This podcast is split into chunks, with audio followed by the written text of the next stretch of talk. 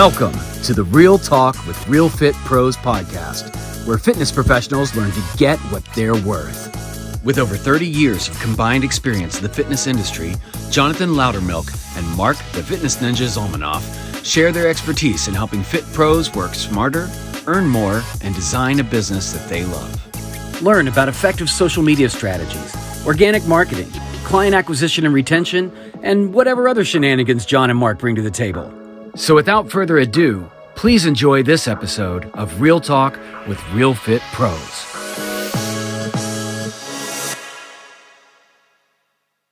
Welcome to another episode of Real Talk with Real Fit Pros. It's your boy, Jonathan Loudermilk, and I've got my PIC partner in crime, Mark, the fitness ninja Zalmanoff. And before I pass the baton, I need you to know this is a damn good special episode we put together. We're actually live in the studio. We've got a guest that you will not believe that we have in today. But before I relinquish that information, I need you to do something for me. do all the things. Hit us with the subscribe, hit us with the five star review, take a snapshot and share it on Instagram, and tag us at FitPro Bros so that we can get this in front of more fitness professionals so we can change their lives. And with that being said, passing it off to Mark. What's up, buddy? What's happening, man? Dude, I'm so excited. Y'all, y'all know I'm excited about this one. um, so let me give you, I'm gonna give you a little background of, of our guest today, and then uh, I have a, a special way of announcing him that that is so fitting, so fitting because of who he is.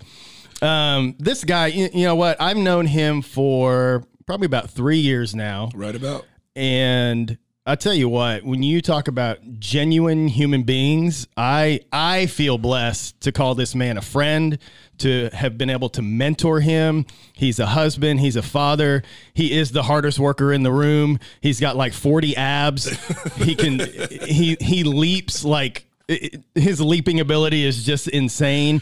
But what's what's been really cool is you know when I met you, you were transitioning from a corporate gym environment to Right. working on your own. Right. And and I didn't really even understand what your life looked like at that time. Like you walked in the gym that I was working at at the time. We're like, oh hey, you're cool, you're cool. You know, we kind of hit it off and and just took it from there. But it's been such an honor to watch you grow, to watch you really step into the role that God has provided you, and to watch you use your platform to not only better your life, but to better the lives of people around you. Right. And so, you know, from your journey of of, of finding finding Christ and and finding your passion and and doubling down on everything that you do, it has been such an honor to watch you. I'm so happy to have you here. you. So this guy, he is a fitness coach. If you didn't couldn't tell that, uh, he is a professional wrestler. He wrestles for OIWA, which is the Organized International Wrestling Association. He has a podcast called the 13th Floor Mindset Podcast. Um, he's also a rapper and a singer. He's got a couple albums out on iTunes. It's really crazy. Like when I start thinking about, damn, you just do everything. Um, he's got a book coming out. We'll talk about that in a little bit. I love the title, and uh, th- he's just an awesome human being to know. So, uh, because he is a wrestler and he is a current champion. So when you see the videos of this, the highlight clips, you're going to see a wrestling belt sitting in front of this young man because he earned it. So I'm going to give him a, a little, a little special announcement. Let me clear my throat here. All right, here we go. Hailing from Dallas, Texas, he stands six feet tall, 195 pounds of pure muscle. He is the reigning, defending OIWA International Heavyweight Champion of the World, Dante Primetime Smiley. Dante, Dante, Dante. Dante. You're welcome. Welcome to the show, my man. Welcome to the show. Thanks for having me, brother. I appreciate everything you said as well, man. You know the feeling's mutual 100%. I love it. I love it. So uh, I know we just told you we always start these things off with story time before we dive in. So what you got for us, man? All right, so obviously being a wrestler, you know, fans are different sometimes. That's for sure. So I used to wrestle out in Mineral Wells, Texas. Oh, yeah. Okay, if you've never been to Mineral Wells, Texas before, there's nothing out there, and there's no reason to go to say the least, other than when people are wrestling out there. And myself and my tag team partner, my former tag team partner, Ty Wilson, we had just got finished with a match and it was before intermission. We get to intermission and we're at our merch table. And there's this lady that comes up to us and she slips Ty this note. And Ty opens it and we're like, what the hell she slipped us for? And so he opens it and it's her number. And it says, hey, I want y'all to call me after the show. And first off, for she's Mineral Wells, Texas. That was the first question I was going to ask. Uh, So first and foremost, regardless, girlfriend, not that sh- that was not happening. Like you know what I mean. She there's a few missing teeth and everything up in Oh there. my You know what I'm saying? It was it was that good. But uh, so we just ignored it, right? She she slipped a note and left, like she didn't want anybody to know. So we go on with the night. Night ends after the rest. The second half of the show ends, and we go out to get our stuff. And she comes up to us and she's like, "Hey, did y'all read the note?" And you know we weren't gonna lie to her. Like, yeah, we read it. So she was like, "Yeah." She was like, "I want both of y'all to come over." We're like, "What?" She was like, "Yeah, I want both of y'all to come over." She was like, "I want." I want to have sex with both of y'all at the same time. And we're like, oh, the fact that she's actually saying this to us like that, we're like, okay, how do we get out of this right now? And then she ends it with, she's like, my brother lives at the house too, but he'll be in his room. Mind you, this is a 47 year old woman. She's invited us over her house for us to tag team her, so to speak. And her brother lives at the same house. Welcome to professional wrestling, everybody. Welcome to professional wrestling. The best part of that story, she's like, "Hey, my br- look, I need you to know my brother's here, but it's okay. He's gonna be in his room. I know that's a Like, no big deal. We'll put that underneath the rug. It's no big deal. He's gonna be in his I room playing Xbox. man. Like we we were confused all the way, and then the moment she said that, we were like, Jesus Christ, what is going on out here, dude? But that's, I mean, that's that's that's Mineral Wells. That's Mineral Wells in the crab bucket. If you've never been out there, there's Mineral Wells for you, everybody. You're welcome. Like, All wrapped up in one nice little package there. We could like call their town like the tag team champions or something after dude. that. You know, That was that was one of the oddest um, offers that we had ever had. You know, throughout our career, because we've had multiple offers. He's had some, I've had some, we've had some over our career, but that was by far the oddest thing that has ever happened that we've been asked to do. hundred percent. that is amazing. The, and, and the funny thing is, the tag team part isn't isn't the bad part. right. Where the, where, where the shit went south instantly was when she said her brother lived with her and he was just in the another room. And John, I think you're right. He was probably like, you know, naked in the beanbag eating Cheetos, playing Xbox. but he could be a referee. you know, someone's got to officiate the fight here. You know, I mean, Wow. Mineral Wells, he's probably more than a referee, to be honest. Well, that's a that's Mineral a Wells, phenomenal Texas, story. everybody. Bet you weren't expecting that one. Man, I tell you what, like every time you know we get guests in and they have good stories, and then another one comes, you're like, oh damn, How you gonna top that, and then we got that. So Yeah. there we go. Yep. Oh, I love it. Because y'all heard y'all the, the Tony story when he was on here about the pictures and stuff, Uh-huh. which I've, I've had that before too. but that that was by far not the oddest thing I've had happen. You know what I mean? You expect when you have bodies, people want to see it and stuff like that. But that what happened in Mineral Wells, Texas, four years ago, five years ago, or so was by far the oddest situation. I love it. I love it. All right, so let's let's dive in a little bit. Um, your wife just had a baby. Correct. Congratulations. Thank you. Um, I, I told you the other day, so I texted Dante and I was like, "Hey, dude, congrats on doing the one thing you always want to do all the time. right. right. Good job. Good job." Um, so, and you have another daughter who's five, correct? Correct. How has being a father changed who you are as a as a man? Um, you know, it, it took a little bit. Like when I first had Harper, I wasn't in church at that time. Harper was born in January of 2016, and I didn't even get back in the church. Uh, I wouldn't say get back. I didn't get into church until January of 2017. Um, and when when I was first with her, I mean, I was kind of content, man. You know, you it's trial and error, right? As parent, it is. They can you can read all the books, read all the notes, whatever, online stuff, watch stuff. None of that, none of that matters. You know, it's like watching a motivational video. Nothing matters until you start doing the work and react on it. You know what I mean? And um, so at first it didn't change me, unfortunately, and and and I say unfortunately because it took me dislocating my foot later that year in November 2016 and me kind of getting depressed and my mind really going south with suicidal thoughts. And then in turn me getting saved to really realize what life is about um, and not what we do but who we are. You know what I mean? As far as what we do as the wrestlers as trainers and stuff. That's just stuff that we do. You know what I mean? At the end of the day we try not to take that home with us when we're with our wife with our kids or whatever it may be and it took me it took that injury for me to really realize mm. that I was more than what I was was doing because when I got hurt and wrestling was taken away from me and fitness was taken away from me where I couldn't work out, let alone train because I was, I've been training for going on seven and a half years now.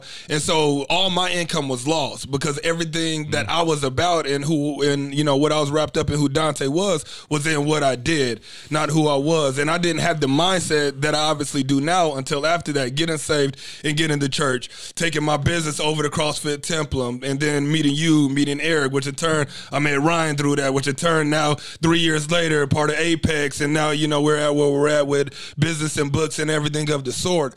Um, so I'll be lying if I said it wasn't a little bit of trial and error. You know what I mean? But now with the second one, we're off to a great start. You know what I mean? Not only do I have all this stuff that's laying out a legacy for my family, you know what I mean? I'm I'm mentally a lot stronger, let alone physically a lot stronger, let alone spiritually a lot stronger and uh, grounded, so to speak. And uh, so now, uh, Nora is getting uh, a little bit of more head start in where she's at than Harper did. You know what I mean? At that time, Harper was around through throughout the transition of all that. You know what I mean? Because it's been over the last four four years now since I've been saved. Um, but but her first year was a wreck, man. I was just kind of all over the place. I was very content with everything that was going on because I was one of the top trainers for uh, UBF at uh, at uh, what, what, what company was that at? It was at a Fitness Connection. Did you work for UBF before? I did. Perfect. There it is. and right, so most of those are at Fitness Connections. I was burning like 250 sessions a month, so I was working a lot and getting paid nothing yep. relatively because they're taking like 55, 60% of what you bring in. You know what I mean? Uh-huh. So I was working all that and bringing home, you know, 2500 2700 a month to where clients found that out and they were like, man, that's all you get paid? And they, they would like start tipping me. You know what I mean? They're like, you need to get more to that. So they're like, nice. Here, here's 40 extra dollars, here's 50 extra dollars or what, you know, whatever it may be and all that. And uh, so it's just been, it's been a transition, man. You know what I mean? But it's been, it's been a worthwhile one because I believe that everything happens for a reason and some stuff in life is just a rite of passage for you to grow through what you go through to have that breakthrough to get to your next. You know what I mean? So between the injury, between uh, me needing to leave UBF and do everything that I did there, going into my own business and stuff, everything was meant to happen. What happened when I was in the music business and why I left that was meant to happen because certain stuff that even happened back then when I left music still is with me today. And the reason I focus on different things than I did back then because I learned from those mistakes that I made back then. And uh, so, you know, it's all about when you know when when a mistake is made or when something needs to be changed, uh, and you know what it is because it's not a blind spot anymore. Once it's pointed out by yourself, or let alone somebody else that's like, "Hey, this is a blind spot. This is something you need to work on. This is something you need to fix." I've realized you've been doing this. At that point, it's up to us to make the action on it. You know what I mean? And if we don't, if said thing happens again, it's only our fault. Mm. You know what I mean? You can't blame anybody else because it's not like it's a blind spot anymore. Because now it's been pointed out. So what's pointed out isn't blind; it's in front of you now. And um, and so it's just been a lot of that, man. So it's, it's been a journey, but a but a definite worthwhile journey, and we're steadily going up. That's uh there's a lot to unpack there. So number one, I feel bad for most first kids because that's the same experience most parents have. You're like, I don't know what the fuck I'm doing.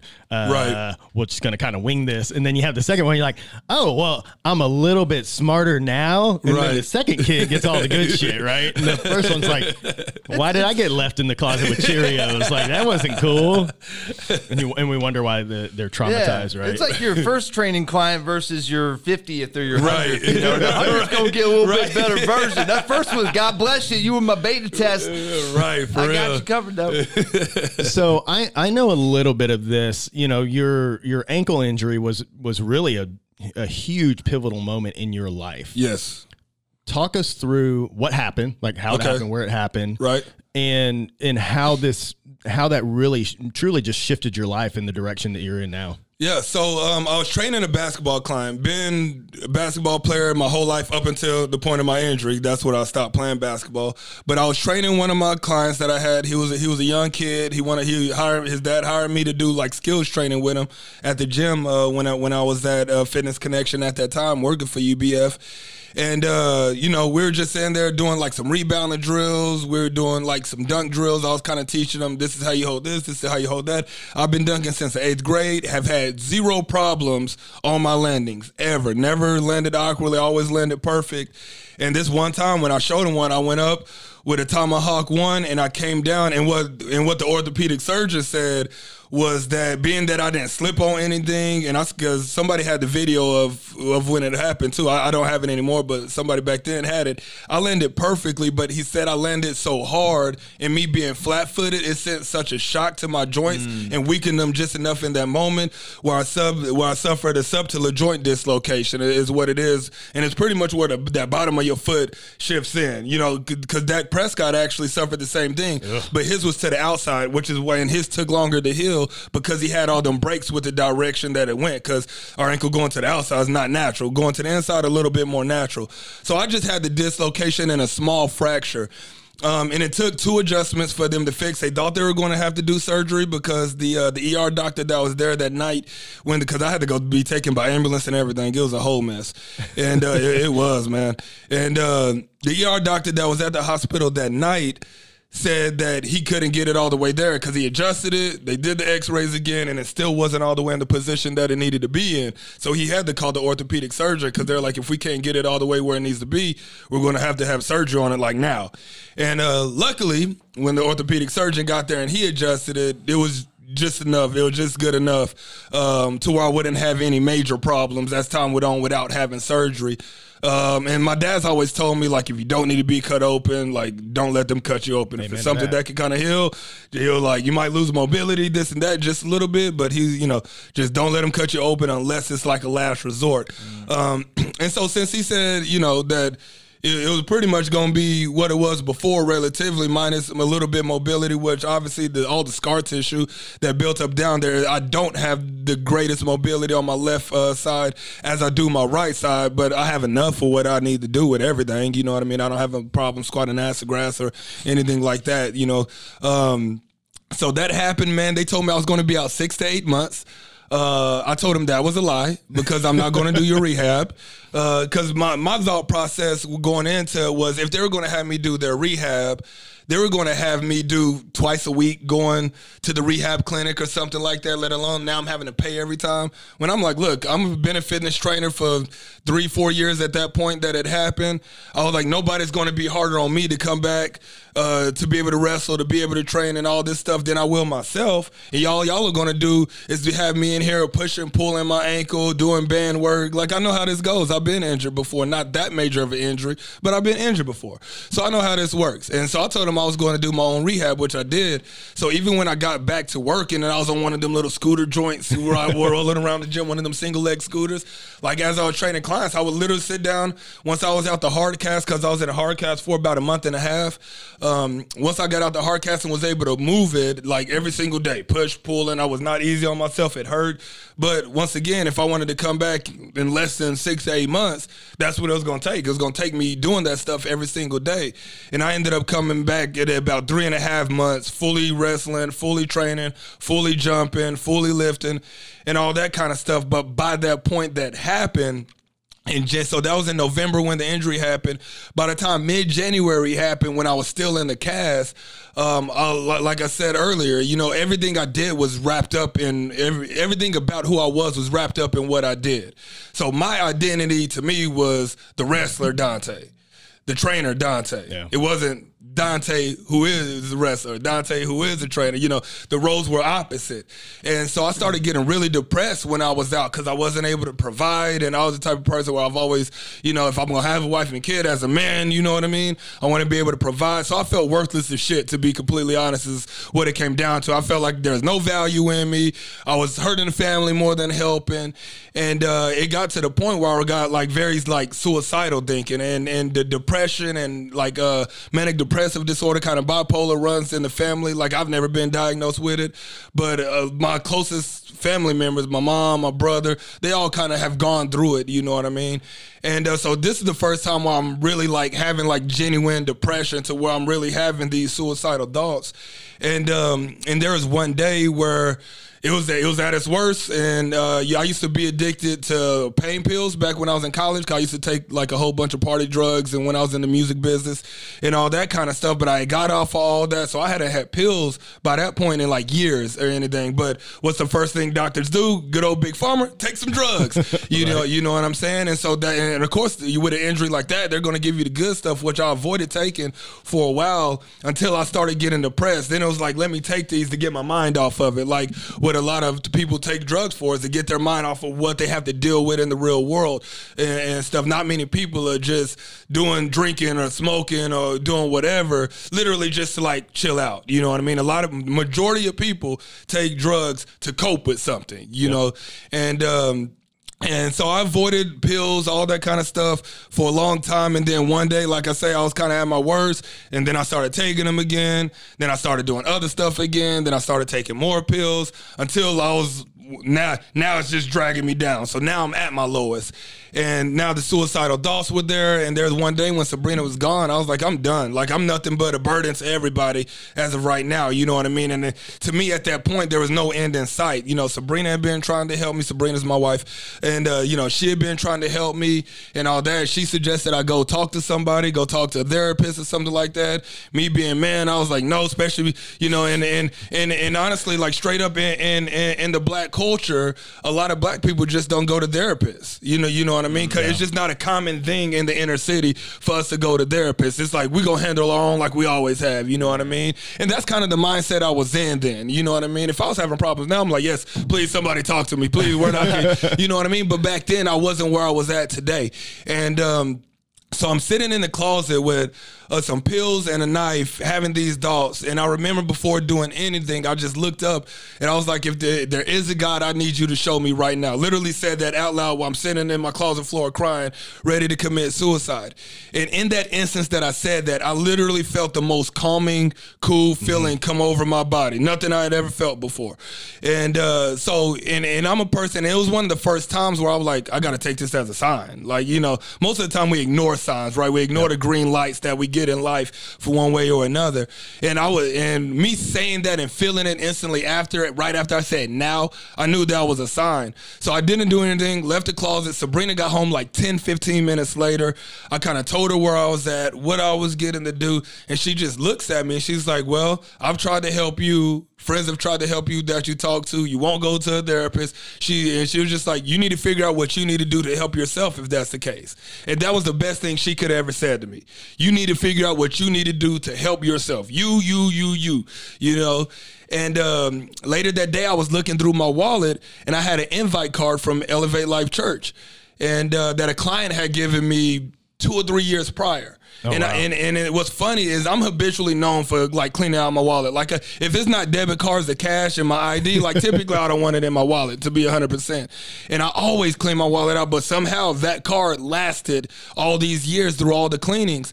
And uh, so I was like, you know, well, maybe we should go to church. You know, that's something I hadn't been in since I was a knee high kid, and. Um, and she was like, all right. She was like, let's try it. You know, she grew up in church. She only wasn't going probably because I wasn't going, right. as is typical when a man's not going to church and their woman has. It's kind of typical for the woman just to kind of follow the man if he doesn't want to go type deal.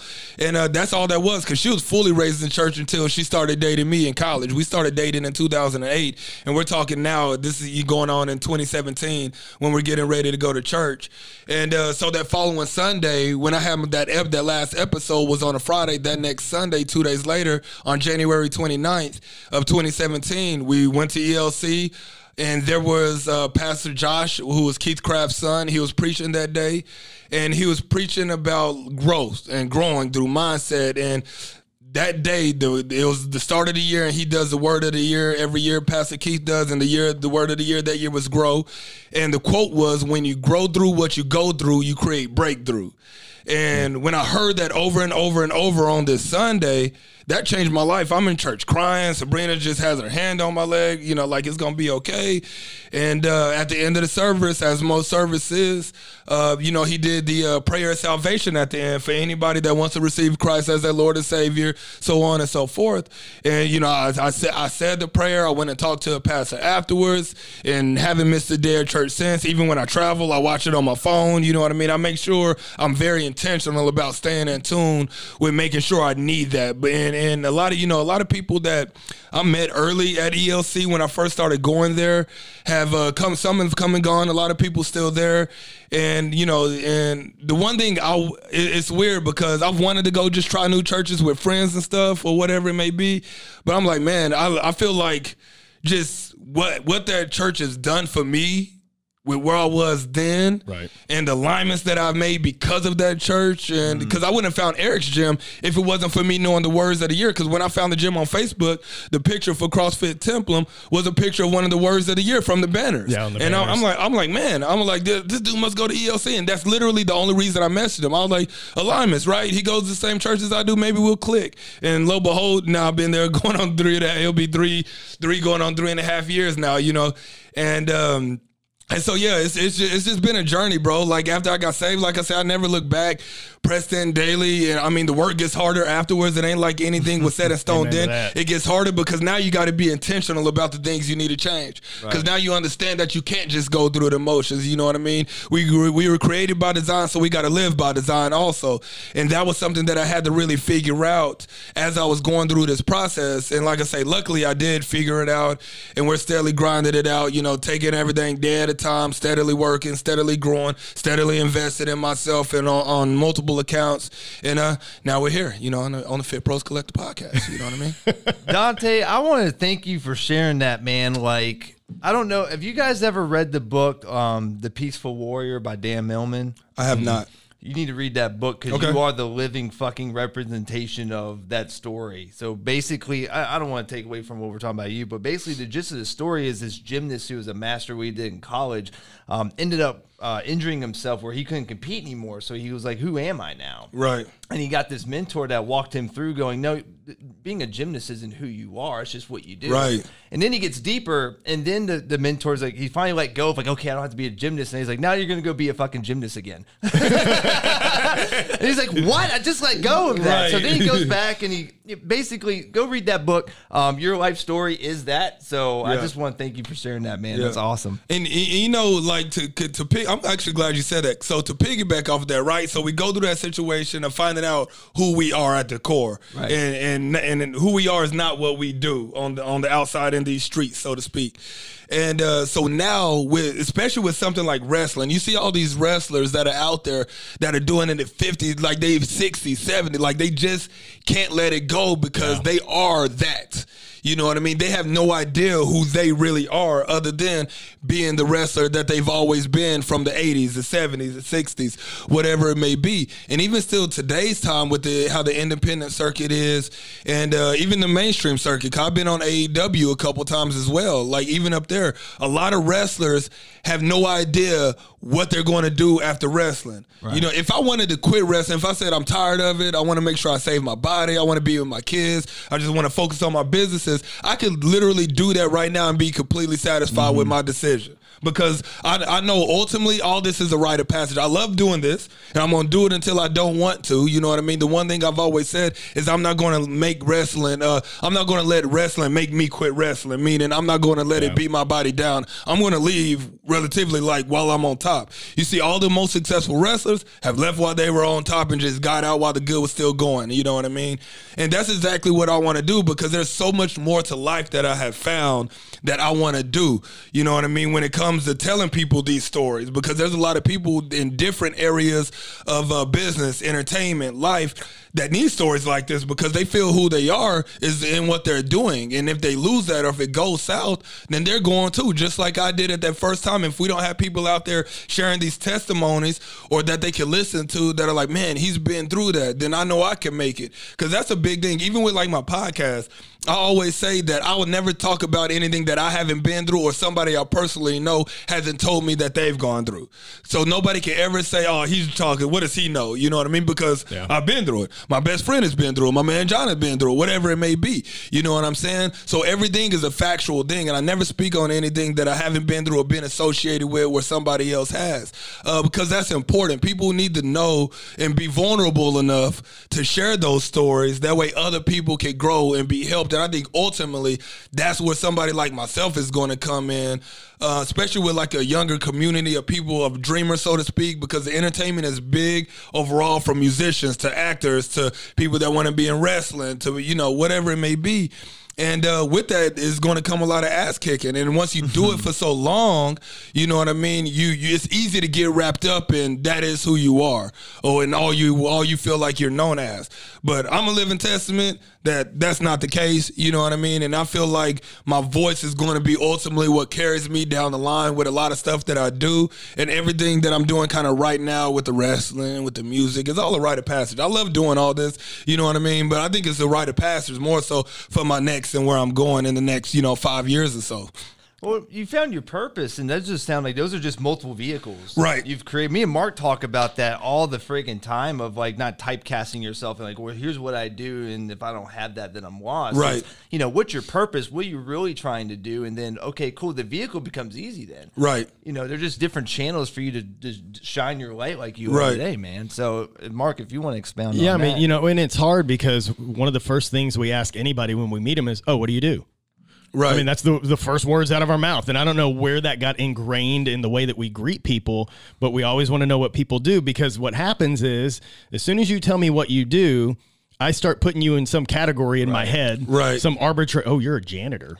You know, right, or, right, right, or, right, right. Or, oh, you're a CEO. You know, we, we just we we start judging people, and that's right. just it's not good or bad, but we do it and and it's hard to get out of that mold. And and again just something i love about you dante is is owning your individuality and understanding that you are the vehicle. Right. Right? You're the vehicle and whatever aligns with you know we talk about core values all the yep. time. Like when things align with your core values you can go that route. And if they don't you're going to regret if you do if you go down that route and it doesn't align you're going to regret it. At right. some point you're going to hate it. Right. Like you may be great at wrestling but if it wasn't something that really aligned with your overall mission and your platform and your ability to get in front of people you shouldn't be doing it. Right. But thankfully it does and we get to see you like jump six feet. In the air. i swear to god see like, me surf on human beings and stuff. I'm gonna start calling you miles morales man. Like the spider-man over here. insane. I should you, you'll post clips and i'll show my wife and I'll be like, "Look at this," she, and she just shakes her head. Yeah. Like, just, how is that even real? Like, I don't even know how it's real. Um, so, so we'll we'll lighten this up a little bit. Um, where did your passion for wrestling come from? Like, where, where did that originate, and, and how did you decide that not only did you like it, but that right. you were actually going to go pursue it? So my passion for it comes from my dad. Like I mean, at my youngest age, I remember my dad having WWE on. You know what I mean? And relatively started about the Attitude Era when I was like yeah. six years old of the East. So I would have been. We're talking ninety four ish, ninety five ish. You know mm. what I mean?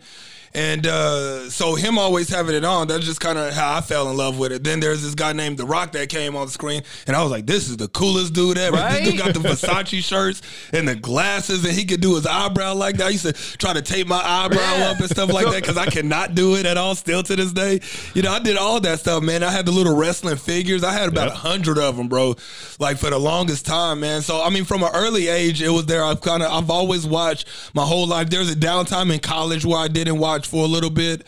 Um, just obviously just being busy with fraternity life and college life and all that cool stuff. And then um, I started wrestling in 2014 uh, before I became a wrestler, myself and Ty Wilson had a podcast. It was a, it was like a video podcast on a site called Deep Ellum on Air. Uh, so anytime we were on, it was actually live where people go to deepellumonair.com and then they'll watch it while we're you know there. We actually had to go to the studio out in Deep Ellum to to shoot it and you know rent out the booth and all that kind of stuff. And there was one day where Ty and I were on, and I was like, "Man, have you ever thought about trying to become a wrestler?" He was like, "No, man, I've never thought about it." He was like, "What about you?" I was like, "No, man, me neither." I was like, "Let's look it up when we get done." You know what I mean? And uh, so we looked it up afterwards, and uh, like you know, just googling, typed in you know, uh, pro wrestling schools in Dallas. You know, and only one came up, which is uh, Metroplex Wrestling (MPX). And uh, at that time, obviously now there's a lot, but at that time only MPX came up. And uh, so I was like, man, let me hit him up on Facebook. So I get on Facebook. I'm like, hey, you know, we were on this, vi- you know, this vlog, this video podcast, and we want to come out to do photography and videography, do some interviews. Do you mind? And he was like, no, man, of course. You know, it's publicity. You didn't have to pay us to do anything. We are like, we just want to do it. So we got to go to the event we did the photography for him, did some interviews, all that kind of stuff for the website. Then a lot of a lot of wrestling promotions will go out to like eat or drink afterwards and stuff, you know, just to relax from the night and drink some of the pain away and whatnot.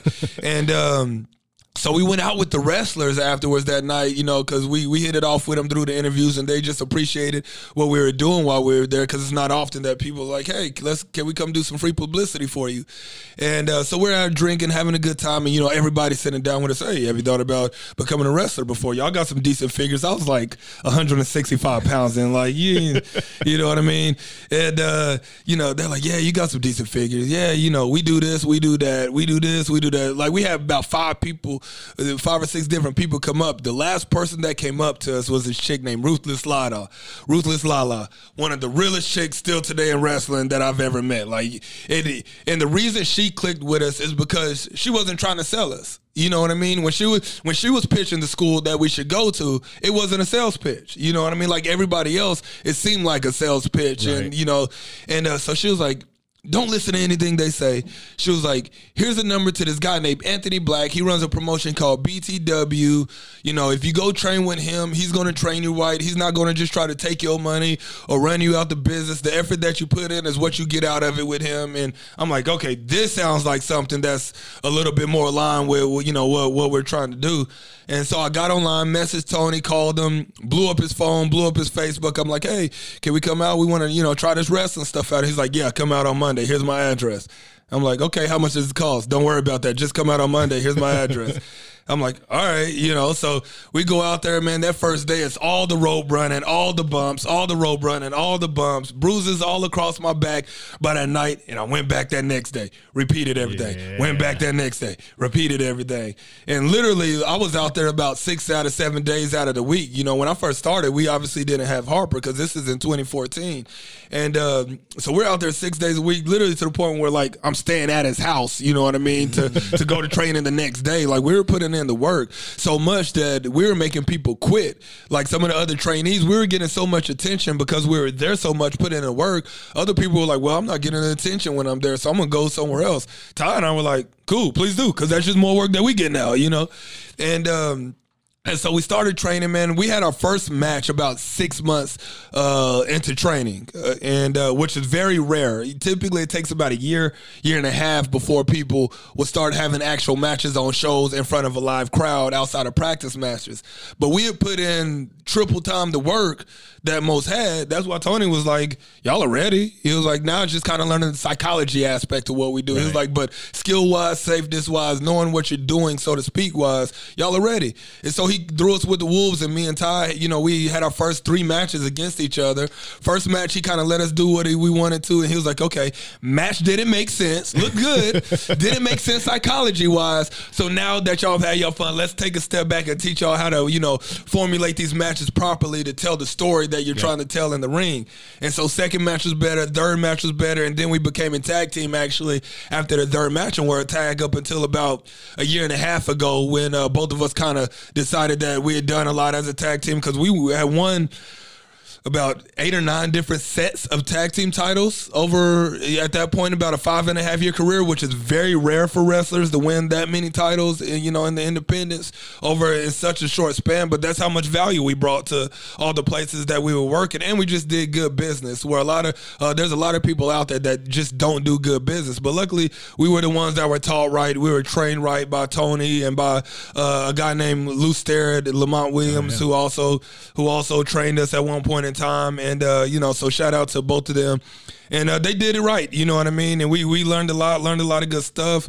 And then you know, now now we're here doing what we're doing. I got a nice little contract with the OIWA. Been on AEW a couple times, which is a blessing in itself. You know, just going from some podcasters to now is is, is fun, man. I love it.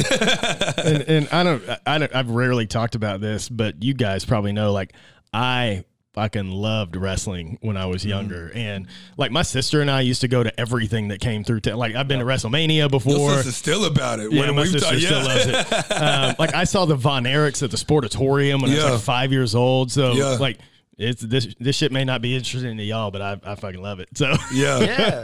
Like the, the Rock and Stone Cold's what got me, man. Like the Rock being a bad guy was like the coolest character. I loved it. Like the corporate, I like the corporate Rock. The corporate Rock was good. You're just a bad dude, man. Dropping the corporate elbow and yeah. Vinnie Mac coming out there, like everyone hated him. I was like, let's go! Like, just fired me up, man. And uh, you know, it's funny how close fitness and wrestling is. Like I um I've told this story with Mark a few times. Like I worked at this one company called The Rush, and we did like themed closeouts. Right. And we used to do uh um Russia Mania yeah. as one of the themes where we'd all dress up as wrestlers. And I dressed up as Kurt Angle because I lost all my hair. So yeah. I'm going to be bald dude. Easy, right? You know, I, was like, it's true. It's true. Yeah. You know, so like it was so Pour milk on your face and stuff. Pretty much, man. And um, it was cool to have like the atmosphere. Of the gym, the gym members like, what the fuck's going on? Yeah. Like, it's Russia Mania, baby. And like just the atmosphere that created. So, yeah. you know. Let me tell you something, brother. That part, yeah. right. Like my ops manager dressed up as Hulk Hogan. He actually looked like him too. Like the guy was straight up built, had the handlebar. Like yeah. it was insane, man. So it's cool. Like you melded the two. Yeah, hundred percent. I love it. You know, so it's it's fun to watch this evolution of your of your career.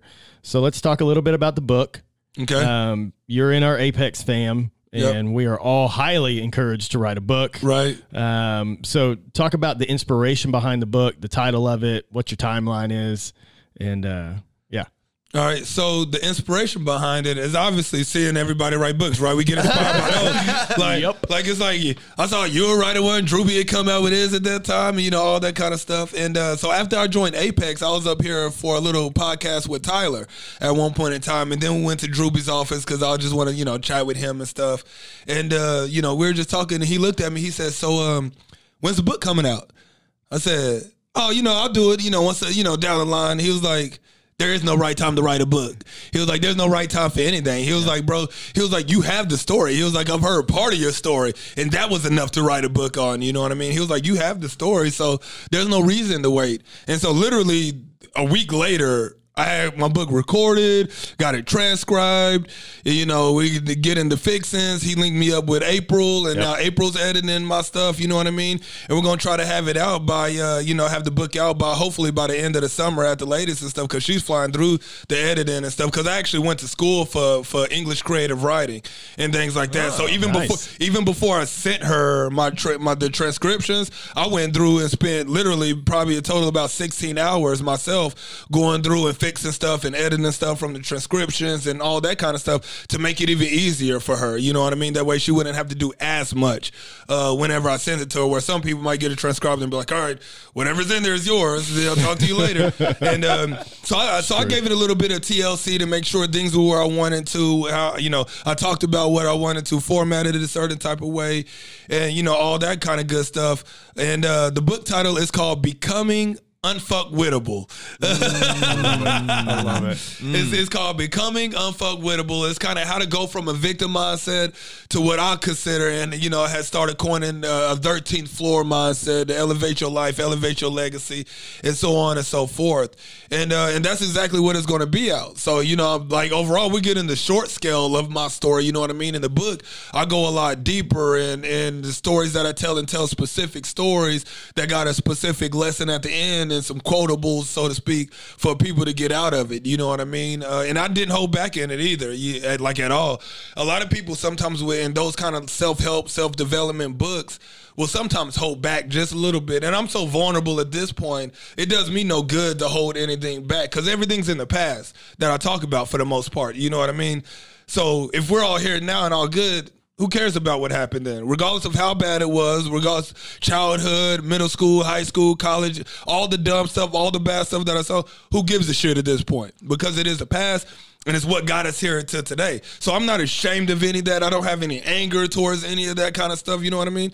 That's why I put it out there because somebody else might be in a mode where it's 15 years later and they're still holding on to some hurt from some stuff their mom or dad did or their brother did or a friend did, you know, back then, and you know, so on and so forth. And uh, and that's stuff that everybody could go through. You know what I mean? And I, and that's kind of where well, like I said, what I call the 13th floor mindset comes from because, as y'all know, whenever we have typically the Apex meeting on the other side of this building that we're in, that's the floor that the meetings are on. Yep. And most buildings don't have a 13th floor. Hotels don't have 13th floors, and majority of buildings don't because it's like the unlucky number. So I coined the 13th floor as a lucky number. I'm f- trying to flip the script on what the number 13 means because it's it is it has elevated me, and there's so much has happened to me by being in that room and being challenged by that those individuals in that room when we have our apex meeting. I was like, I want to pay homage to the thought process that goes down in this room.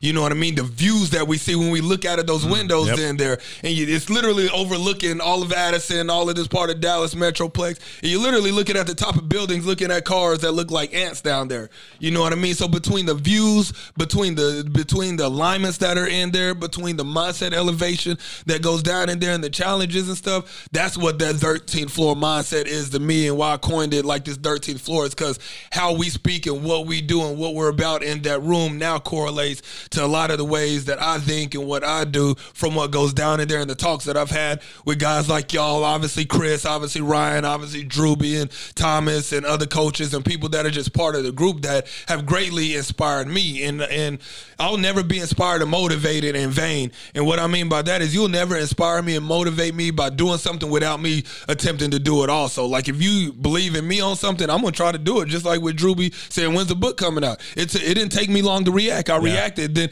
I think I reacted a little bit faster than he even probably expected because I was knocking stuff out, getting it done. You know what I mean? He's like, "All right." He was like, "Now you need to create a website." I was like, "Okay, time to sign up for phone sites. Here we go. Now my phone site is created. I sent it to you, and then I sent it to him and made some corrections." He was like, "You need a bio." I was like, "The moment I get done with this client, it's gonna be done." Finished with the client, got it done. I was like, "Check this out. Is it good?" He was like, "Yeah, perfect." Like I don't I don't wait on stuff. You know what I mean? You tell me to do something, you're only gonna have to tell me once, and I'm gonna knock it out. You know what I mean? If it, if it, I feel like it's gonna be beneficial and I need to do it, which I wouldn't be asking, nor would any of y'all be suggesting for me to do anything if it wasn't going to benefit. That's why I never argue anything. I say, "Yes, sir. Thank you, thank you for making me better," and then I go do it out of respect and out of the gratefulness of you know what's being passed down to me. If y'all aren't ready to drop an elbow off a turnbuckle right now, I don't, I don't know, I don't know what the hell you're listening to because I'm, I'm fucking fired up. Yeah. And, and again, you know, something else that I've just always respected about you is you're an action taker. Right. And and not only that, but you know, when you decide to do something, you just go. Right. You know, we, we what do we say? Uh, you know, shoot, ready, aim. Like, Right. It's just fire it off, and then we'll figure out the rest later on. Right. Um, all right. So as we as we start to wrap this thing up a little bit, um, I have a couple more fun questions for you, Indeed. so you can answer in detail or as quickly as you care to. Who was your favorite cartoon character as a kid? Ooh, favorite car. I think Johnny Bravo, dog. All right. Like. I, I, lo- I, All I right. loved Johnny Bravo, bro. Even though my man got turned down Right? every, se- he could not pull if his life depended on it. Johnny. Bravo crushed it in the follow up though. Bro, you know what I'm saying? I mean, he definitely, he definitely did, bro. But I just love Johnny Bravo swag, and he was fearless, bro. Yeah. like he got all them times he got shut down, which was every single episode. He still attempted. You know, Yeah. you know what I mean, right? So it's that situation of Johnny Bravo. You know, he he shot every shot. He- Unfortunately, he missed everyone, but he wouldn't have had the chance had he not taken the shot in the first place. And so I would say Johnny Bravo or maybe Tommy Pickles. I was a big Rugrats fan, oh, also. Rugrats, I, I love the Rugrats, and you know, you know, I wear a lot of like designer stance socks and stuff all the time. I have a pair of Johnny Bravo socks that are my Okay. favorite pair, and I also have a pair of Tommy Pickle socks, which is my second favorite pair. I love it. I love it. All right. If you could wrestle anyone in their prime, mm. who would it be? Ric Flair. Period. Period. Ric Flair. I- To, to me, he's arguably like like to me, he's arguably the greatest. I mean, the dude is still out there. He's Which not wrestling. nuts. You know, he's still not wrestling, but he's still in the business doing managerial stuff, behind the stage stuff, and you know, like his his legacy is around going to be around forever. You know what I mean? Uh, where there's a lot of other great wrestlers that one day are going to be forgot about. Like like unfortunately, somebody like The Rock.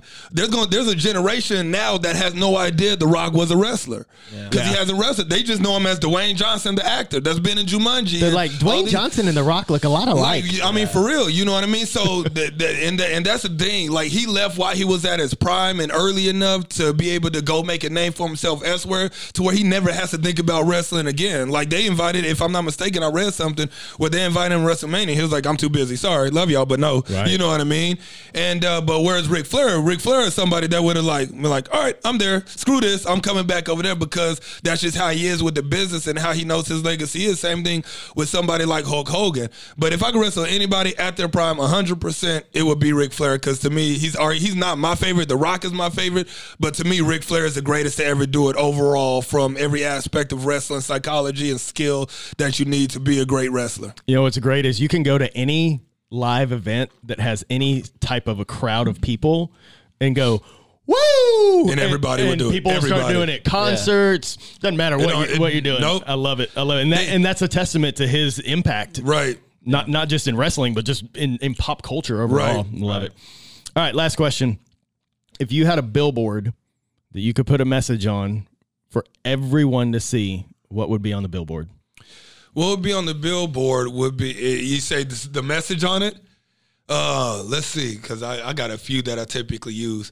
Um, but I mean, I, I would say I would say the main one would be uh, the what, what I said earlier. When you grow through what you go through, create breakthrough.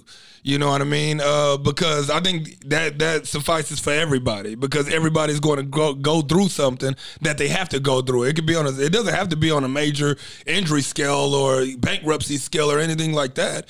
It could be something very very simple as well. But I think it's one of the most universal things ever. You know what I mean?